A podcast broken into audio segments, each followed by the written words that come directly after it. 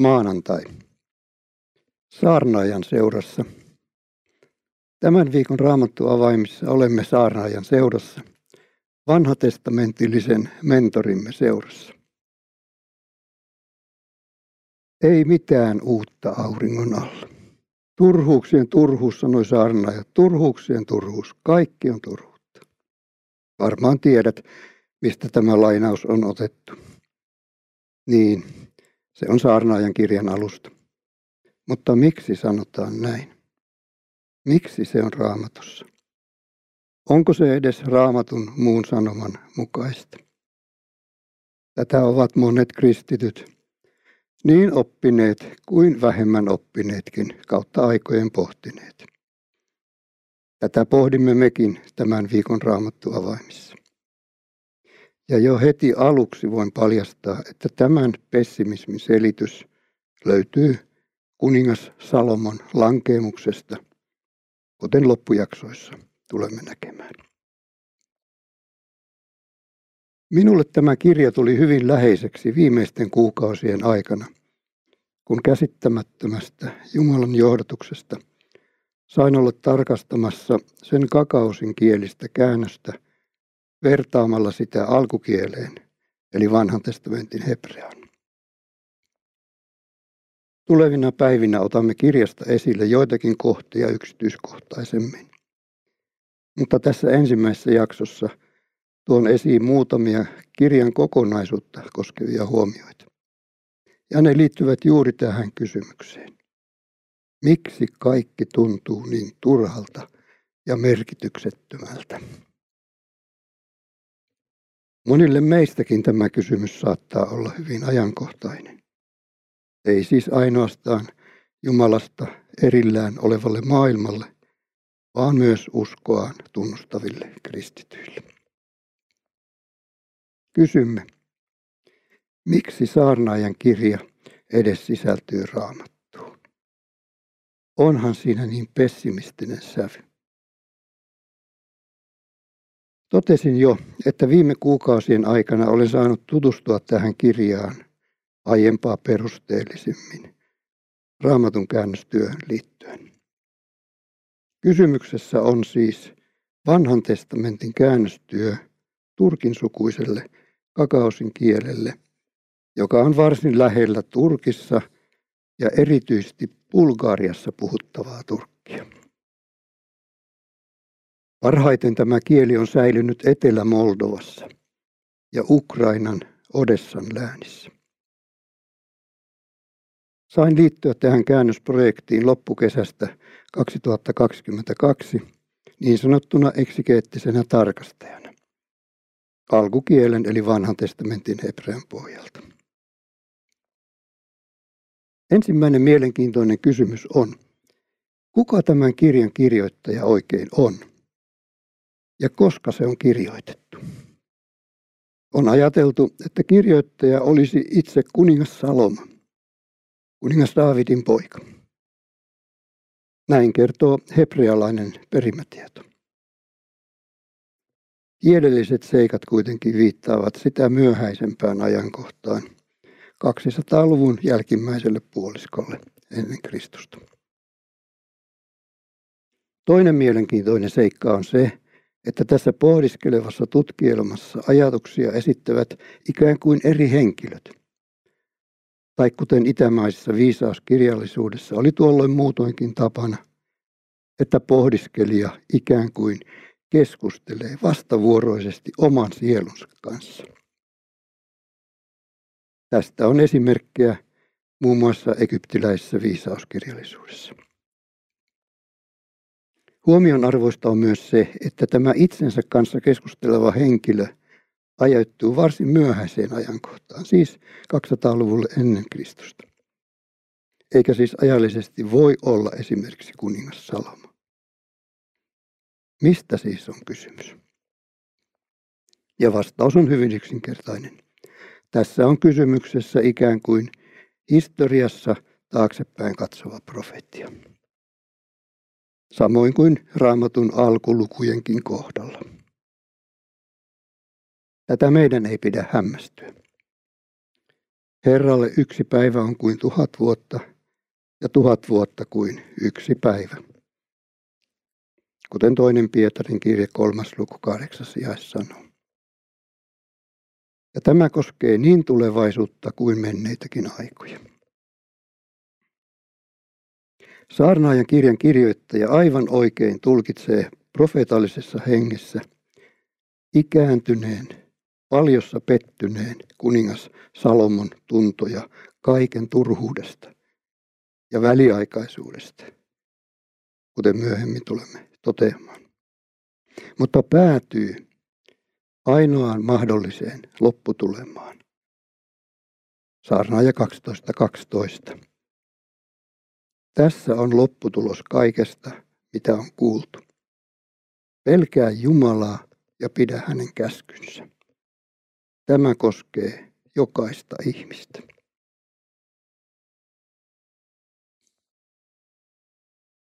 Tämähän on aivan oikein, eikö niin?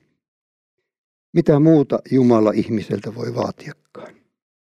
Jumalan käskyt, esimerkiksi kymmenen käskyn kokoelma, on parasta elämän ohjetta, mitä kukaan koskaan on esittänyt. Saarnaaja jää päätelmissään kuitenkin ikään kuin puolitiehen. Sillä jo paljon ennen häntä, useita vuosisatoja aikaisemmin, toinen vanhan testamentin syvällinen pohdiskelija, Job, päätyi tähän riemulliseen löytöön. Minä tiedän, että lunastajani elää. Hän sanoo viimeisen sanan maan päällä. Job 19.25. Vuoden 1992 kirkkoraamatun mukaan. Job oli saanut kokea jo häivähdyksen Uuden testamentin evankeliumista. Mutta saarnaajalla se oli vielä hakusessa. Huomenna pohdimme tätä saarnaaja-sanaa.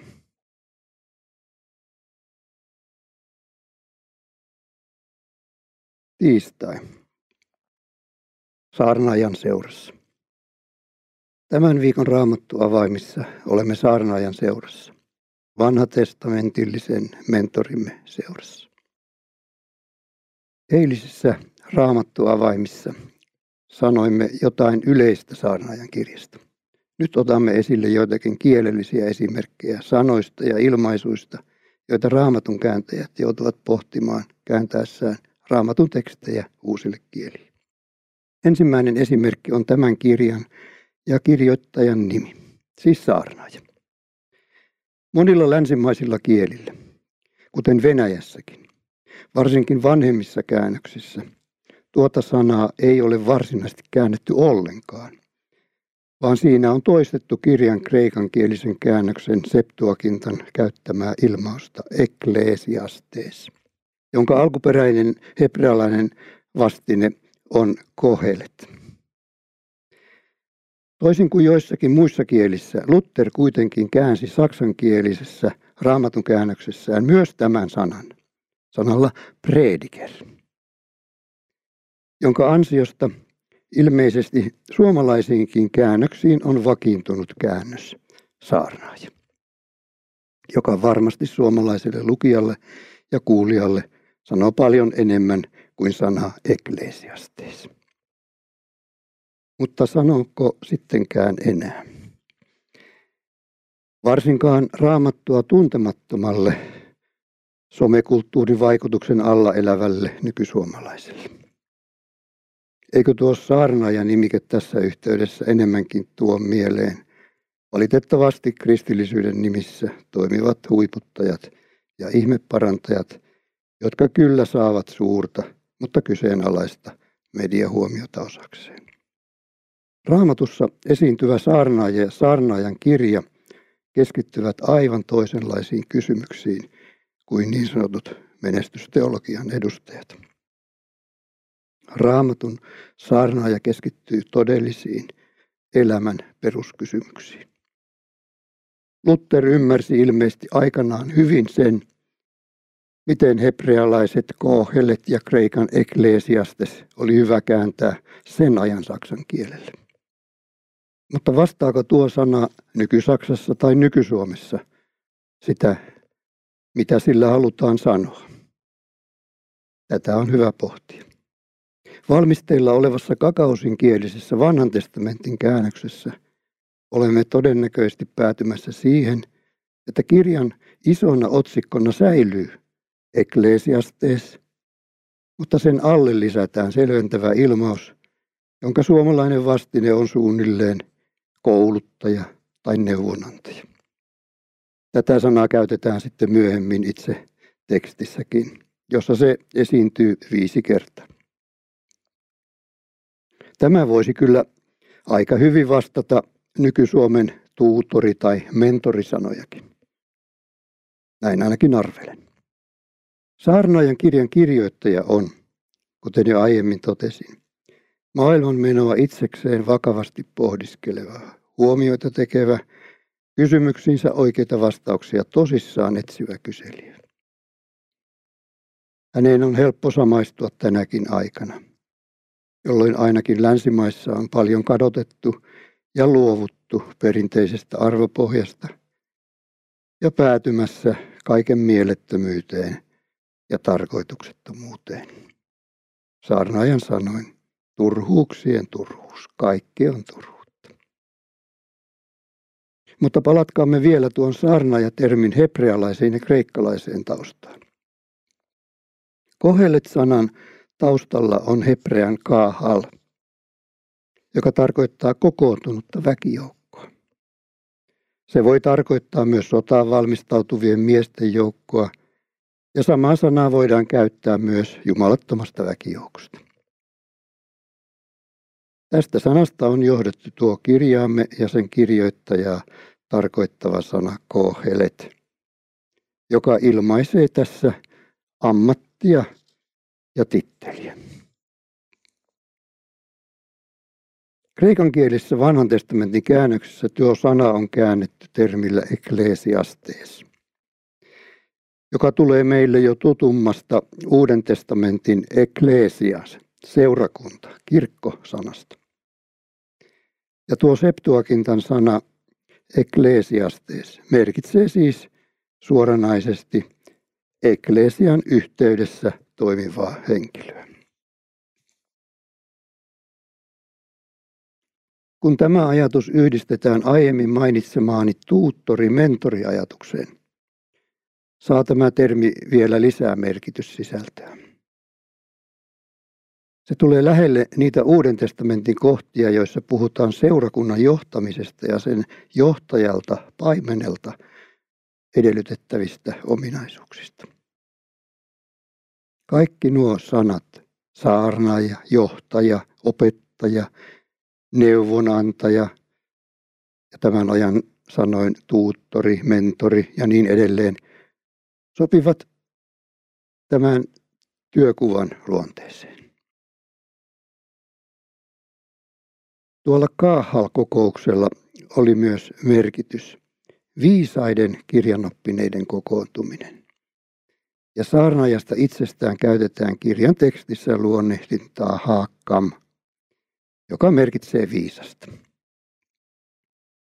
Ja se ilmeisesti tarkoitti tuolloin sen ajan yleisesti viisauskirjallisuuteen, mutta myös juutalaisten Tooraan eli vanhaan testamenttiin perehtynyttä uskonasioiden asiantuntijaa. Tällainen oppinut oli siis tämä seurakunnan johtaja, joka raamatun lisäksi tunsi myös kreikkalaisen filosofian haasteet ja ennen kaikkea sen rajat, mistä kirjan pessimistinen sävy on peräisin.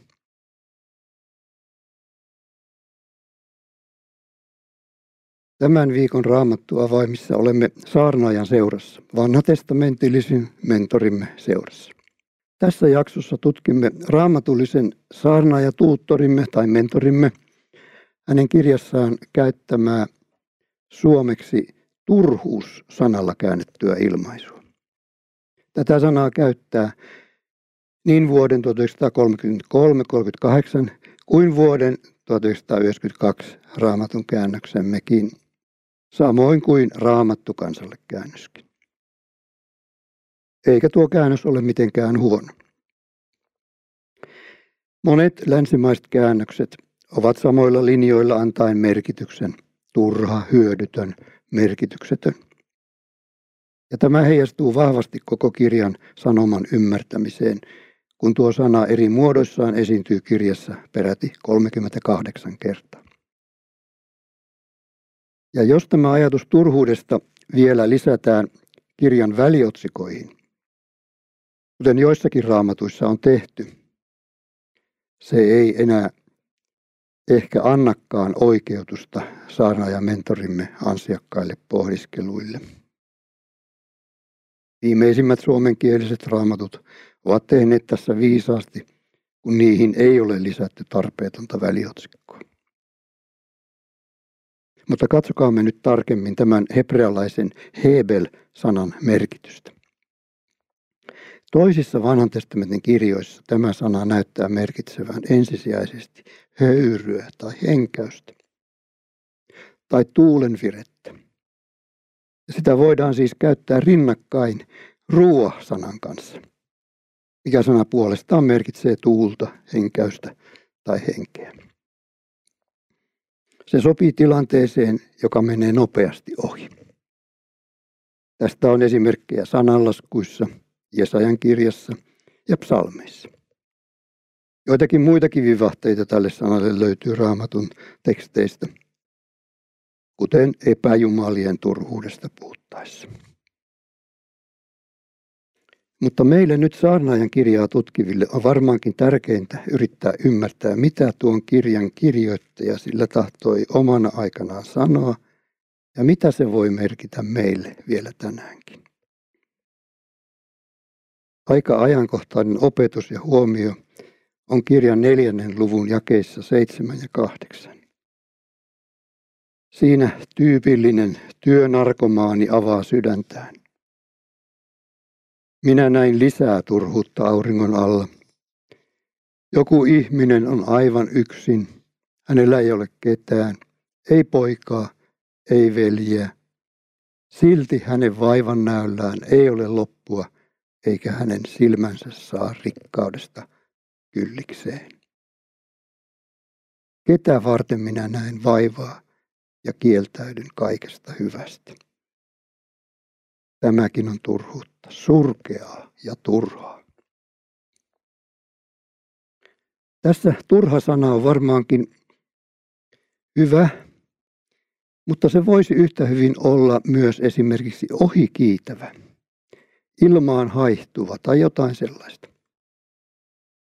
Otan toisen esimerkki kahdeksannen luvun 14 jakeesta, jossa sanotaan, Turhuutta on maan päällä tämäkin. On hurskaita, joiden käy niin kuin he olisivat tehneet vääryyttä, ja on jumalattomia, joiden käy niin kuin he olisivat tehneet oikein. Tässä tulee hakemattakin mieleen vaikkapa joku sananvapautta koskeva oikeudenkäynti maassamme. Ja saarnaaja jatkaa. Minä sanon, se on turhu. Tässä saarnaaja mentorimme auttaa meitä siinä, että mitä meidän pitäisi tästä ajatella. Onko millään enää mitään väliä? Saako paholainen mellastaa tässä maailmassa mielinmäärin? Eikö Jumala jo puutu asioihin? Miksi kannatti olla hurskas, lakia noudattava, Jumalaan turvautuva ihminen saarnaajan aikana? Ja miksi kannattaa olla uskollisesti ja avoimesti kristitty omana aikanamme, kun ympärillämme tapahtuu niin paljon pahaa? Puhumattakaan kaikesta siitä pahasta, sodista ja kärsimyksistä tämän päivän maailmassa, josta tiedotusvälineet meille jatkuvasti kertovat. Olemme saarnaajan kanssa samassa veneessä. Kaikkea ei voi ymmärtää. Eikä onneksi tarvitsekaan. Mutta se sana, Hebel, jolla saarna ja mentorimme meitä opastaa ja lohduttaa, se sana kertoo, että kaikki tämä on sittenkin kuin pientä tuulenfirettä, hetkellistä ja nopeasti hälvenevää. Tästä taas voimme yhtyä Jobin sanoihin. Minä tiedän, että lunastajani elää.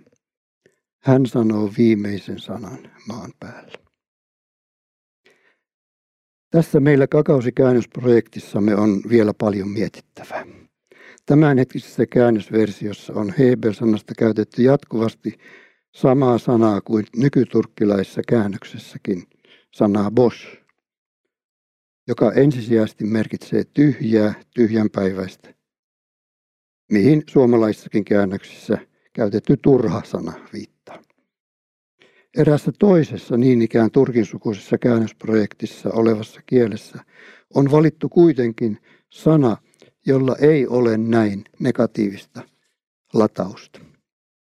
Suomeksi sitä voisi vastata esimerkiksi ilmaisut kuin savu ilmaan, ohikiitävä, katoava, ei pysyvä, sellainen, josta ei saa otetta. Tätä, tätäkin joudumme vielä käännöstiimissämme pohtimaan. Ja kyllä tämä ohikiitävä kuin savuuna ilmaan hälvenevä ilmaisu olisi hyvin sattuva esimerkiksi luvun yhdeksän ja keitä yhdeksän ja kymmenen koskienkin. Suomalainen raamattumme sanoo, nauti elämästä rakastamasi vaimon kanssa kaikkina turhina elinpäivinäsi, jotka Jumala on antanut. Se on osasi tässä elämässä auringon alla kaiken vaivan näköisi keskellä. Turhina elinpäivinäsi olisi ainakin tässä yhteydessä luontevampaa sanoa suomeksi. Nopeasti kiitävinä elinpäivinäsi. Mihin myös tätä seuraava jae viittaa. Ja aivan sama koskee esimerkiksi 11. luvun jaetta 12, joka raamatun käännöksessämme kuuluu. Karkota suru sydämestäsi ja torju kärsimys ruumistasi. Silti myös nuoruus, elämänpuu on turhuutta. Onko nuoruus turhuutta, merkityksetöntä?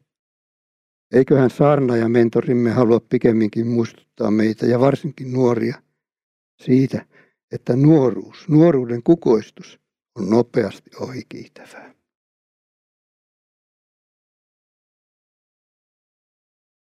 Tämän viikon raamattua vaimissa olemme saarnaajan seurassa, vanhatestamentillisen mentorimme seurassa. Olemme edellisissä jaksoissa käsitelleet yleisesti ensin saarnaajan kirjaa, sitten pohtineet nimenomaan tätä kirjan ja sen kirjoittajan nimitystä ja todenneet, että nyky-Suomessa sopiva ilmaus voisi olla tuutori tai mentori. Tai kun kyseessä on nimenomaan raamatullinen yhteys, niin ehkä kaikkein sopivin olisi hengellinen ohjaaja. Viime kerralla syvennyimme perusteellisemmin tuohon kirjassa 38 kertaa esiintyvään turhuussanaan, joka tyhjä, tyhjänpäiväinen merkityksen ohella viittaa myös katoavaisuuteen tai nopeasti ohimenevään. Seuraavassa otan esille kolme kirjan keskeistä teemaa – niin kuin vanhan testamentin ekspertti Antti Laato ne selitysraamattunsa tämän kirjan johdannossa esittelee. Ensimmäisen teeman hän ilmaisee lauseella. Ilman Jumalan pelkoa vaivan näkö on turhuutta. Kuningas Salomo oli suurten rikkauksiensa ohella saanut paljon aikaan. Hän oli onnistunut esimerkiksi hyvin monissa merkittävissä rakennusprojekteissaan. Eikä ainoastaan hän, vaan meidänkin päivinämme on tämä yleinen tapa. Kuinka usein saammekaan uutisista kuulla tai lukea, miten suuria, merkittäviä, mahtipontisia rakennusprojekteja tämän ajan suurimmat mahtimiehet, etupäässä diktaattorit, ovat saaneet aikaan. Mutta saarnaajan kirjan kirjoittaja, joka heijastelee profeetallisesti elämästään kyllästyneen aiemmin mahtipontisen kuningas Salomon tuntoja, päätyy nyt siihen, että kaikki tämä suurenmoisuus on turhaa, tyhjänpäiväistä. Ja miksi niin oli päässyt käymään? Näin oli käynyt siksi, koska nuoruussaan hurskas, Jumalaa pelkäävä Salomo oli kadottanut Jumalan pelkonsa. Ajan myötä hän oli unohtanut israelilaisen viisauskirjallisuuden kultaisen säännön. Herran pelko on viisauden alku. Pyhän tunteminen on ymmärryksen perusta. Kuten sananlaskujen kirjan 9. luvun 10. jae sanoo. Tässä kohtaa on hyvä taas pysähtyä tuon pelkosanan kohdalle. Joissakin vanhan testamentin kohdissa sen merkitys on selvästikin suomalaista pelko, kauhistussanaa vastaava. Näin Jumalan rangaistuksesta puhuttaessa. Useimmissa kohdin sen merkitys on kuitenkin yhtä kuin kuuliaisuus tai usko. Ja kaikkialla sananlaskuissa sen sisältö on kunnioitus ja usko. Siis syvä kunnioitus ja luottamus Herraa kohtaan. Tämänkin ilmaiseminen uusissa raamatun käännöksissä lienee aika tavallinen pohdiskelun aihe. Kun kuningas Salomo oli luopunut tästä terveestä Jumalan pelosta, siis kunnioittavasta luottamuksesta Herraa kohtaan, sen seurauksena ei voinut olla mikään muu kuin Jumalan rangaistuksen pelko ja kaiken mielettömäksi kokeminen. Nyt katsomme, mitä Jumalan pelon siis kunnioittamisen puuttumisesta seuraa inhimilliselle viisaudelle. Kuningas Salomo tunnetaan vanhan testamentin viisauskirjallisuuden isänä. Sananlaskujen kirja sisältääkin lukuisan joukon juuri hänen sepittämiä viisaita mietelmiä. Mutta lankeemuksensa jälkeen kaikki tämä oli kuin kerralla pois pyyhittyä. Sitä kuvaa hyvin tuo hebrean Hebel-sana, josta aiemmin puhuimme. Apostoli Paavali kuvaa tätä kehityskulkua sattuvasti roomalaiskirjeen toisen luvun jakeessa 21. Vaikka he ovat tunteneet Jumalan, he eivät ole kunnioittaneet ja kiittäneet häntä Jumalana, vaan heidän ajatuksensa ovat käyneet turhanpäiväisiksi ja heidän ymmärtämätön sydämensä on pimentynyt.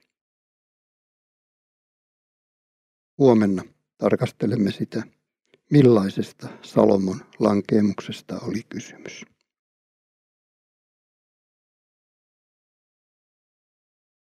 Tämän viikon raamattuavaimissa olemme saarnaajan seurassa, vanhatestamentillisen mentorimme seurassa.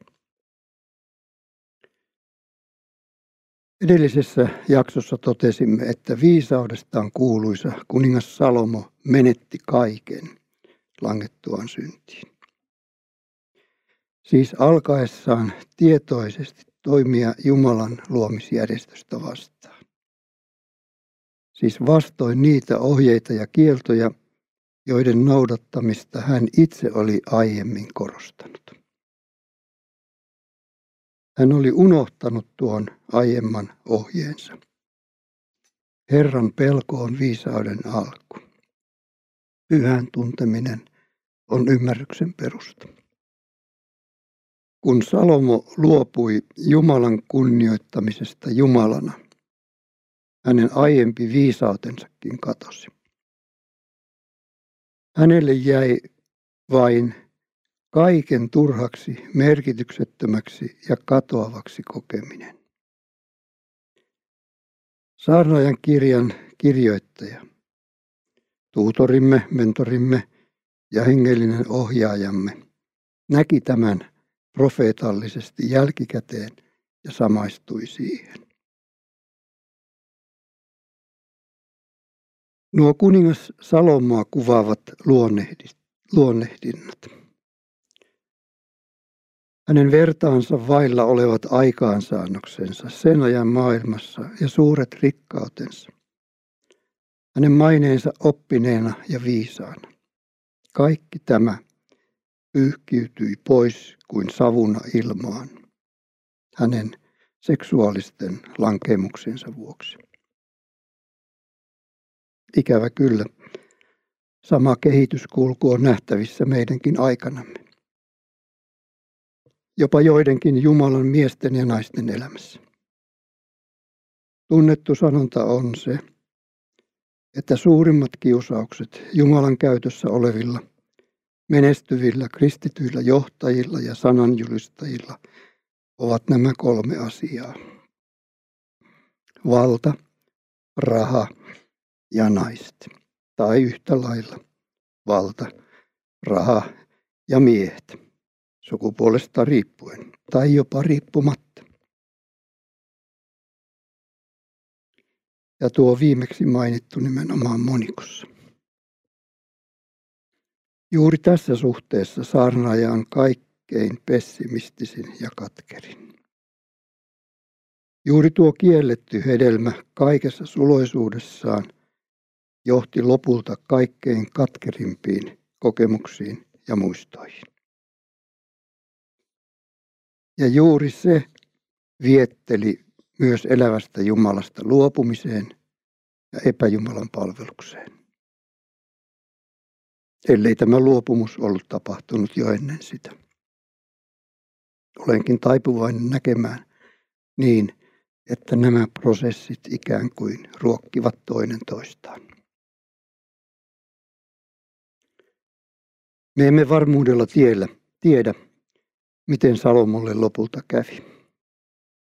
Katuiko hän elämänsä viimeisinä päivinä jumalatonta vaellustaan.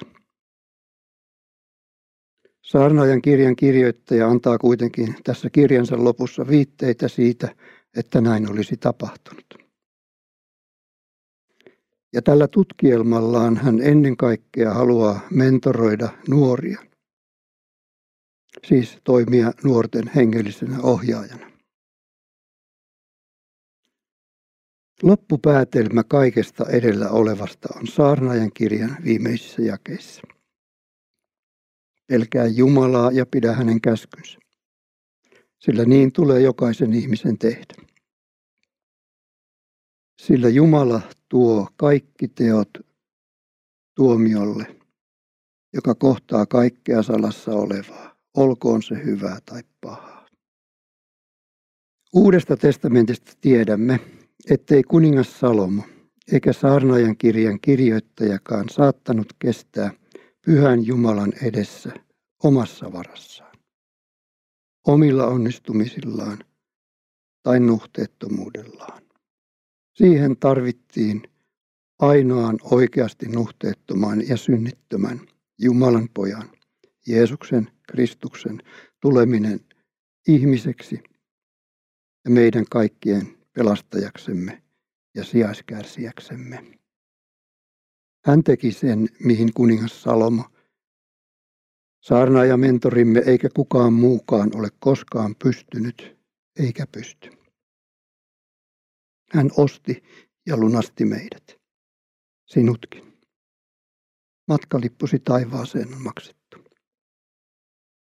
Astu rohkeasti tähän junaan. Saarnaajan kirjan kolmas luku alkaa aikoja, määrähetkiä koskevilla luonnehdinnoilla. Kaikella on määrähetkensä, aikansa joka asialla taivaan alla. Olisiko nyt sinun aikasi tehdä se, mihin saarnaaja ja koko raamatun ilmoitus meitä kehottaa astua iankaikkisen elämän osallisuuteen, jonka luojasi ja lunastajasi on sinulle valmistanut.